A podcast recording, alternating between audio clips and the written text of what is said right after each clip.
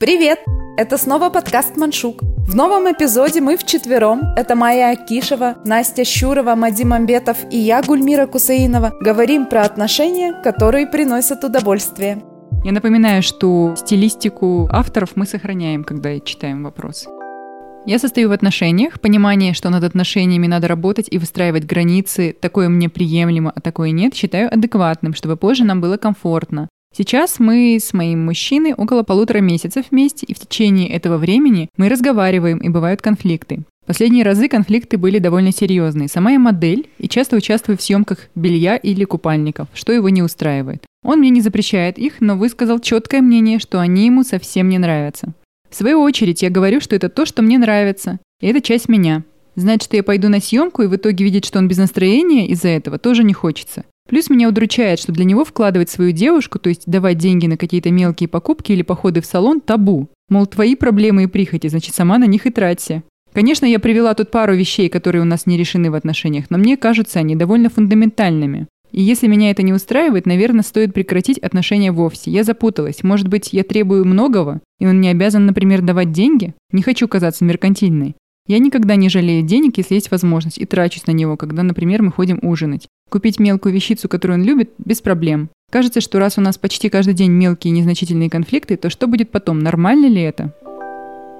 У меня тут один ответ, который касается молодого человека. Ему надо либо крестик надеть, либо трусы снять. Вот одно из двух. Либо ты мачо, который всячески контролирует свою вторую половинку и в том числе и материально ее обеспечивает. Либо ты не лезешь в ее жизнь и в ее работу. Все имеет свою цену. И если ты хочешь тотально контролировать человека, тогда нужно для этого создавать условия. Собственно, мне кажется, так и работают, там, например, браки по расчету, да? Когда девушка решает отдать свою свободу в руки мужчины, но при этом получает за это какую-то финансовую плату или еще что-то. Поэтому я не считаю Нет, это Конечно, мы, мы сейчас говорим, скрестив пальцы, ну, да, да, это да. такая неприемлемая для нас ситуация. То есть я не хотела бы видеть рядом с собой тирана, да, покупающего возможность контролировать меня. Просто мне кажется очень противоречивым еще и поведение молодого человека. То есть он качает права, но при этом прижимист. Ну, это такой интересный абьюзер, да? Видели бы слушатели блеск в глазах твоих? Какой интересный абьюзер. Господь миловал вообще. Я пришла уже к своему возрасту, к пониманию того, что главное качество в партнере – это доброта. Честно, не попытки самоутвердиться за твой счет, не попытки там, не знаю, бить кулаком по столу, да, и дока играть в игру, кто главный, я сейчас в царь горы, да, я сейчас покажу тут, кто все, кто всем заправляет. Нет вообще доброта, ни, ни ум, ни красота, даже не деньги. Нет, деньги, ум и красота, это тоже хорошо когда они есть у обоих. Да, вообще классно, когда все на паритетных началах.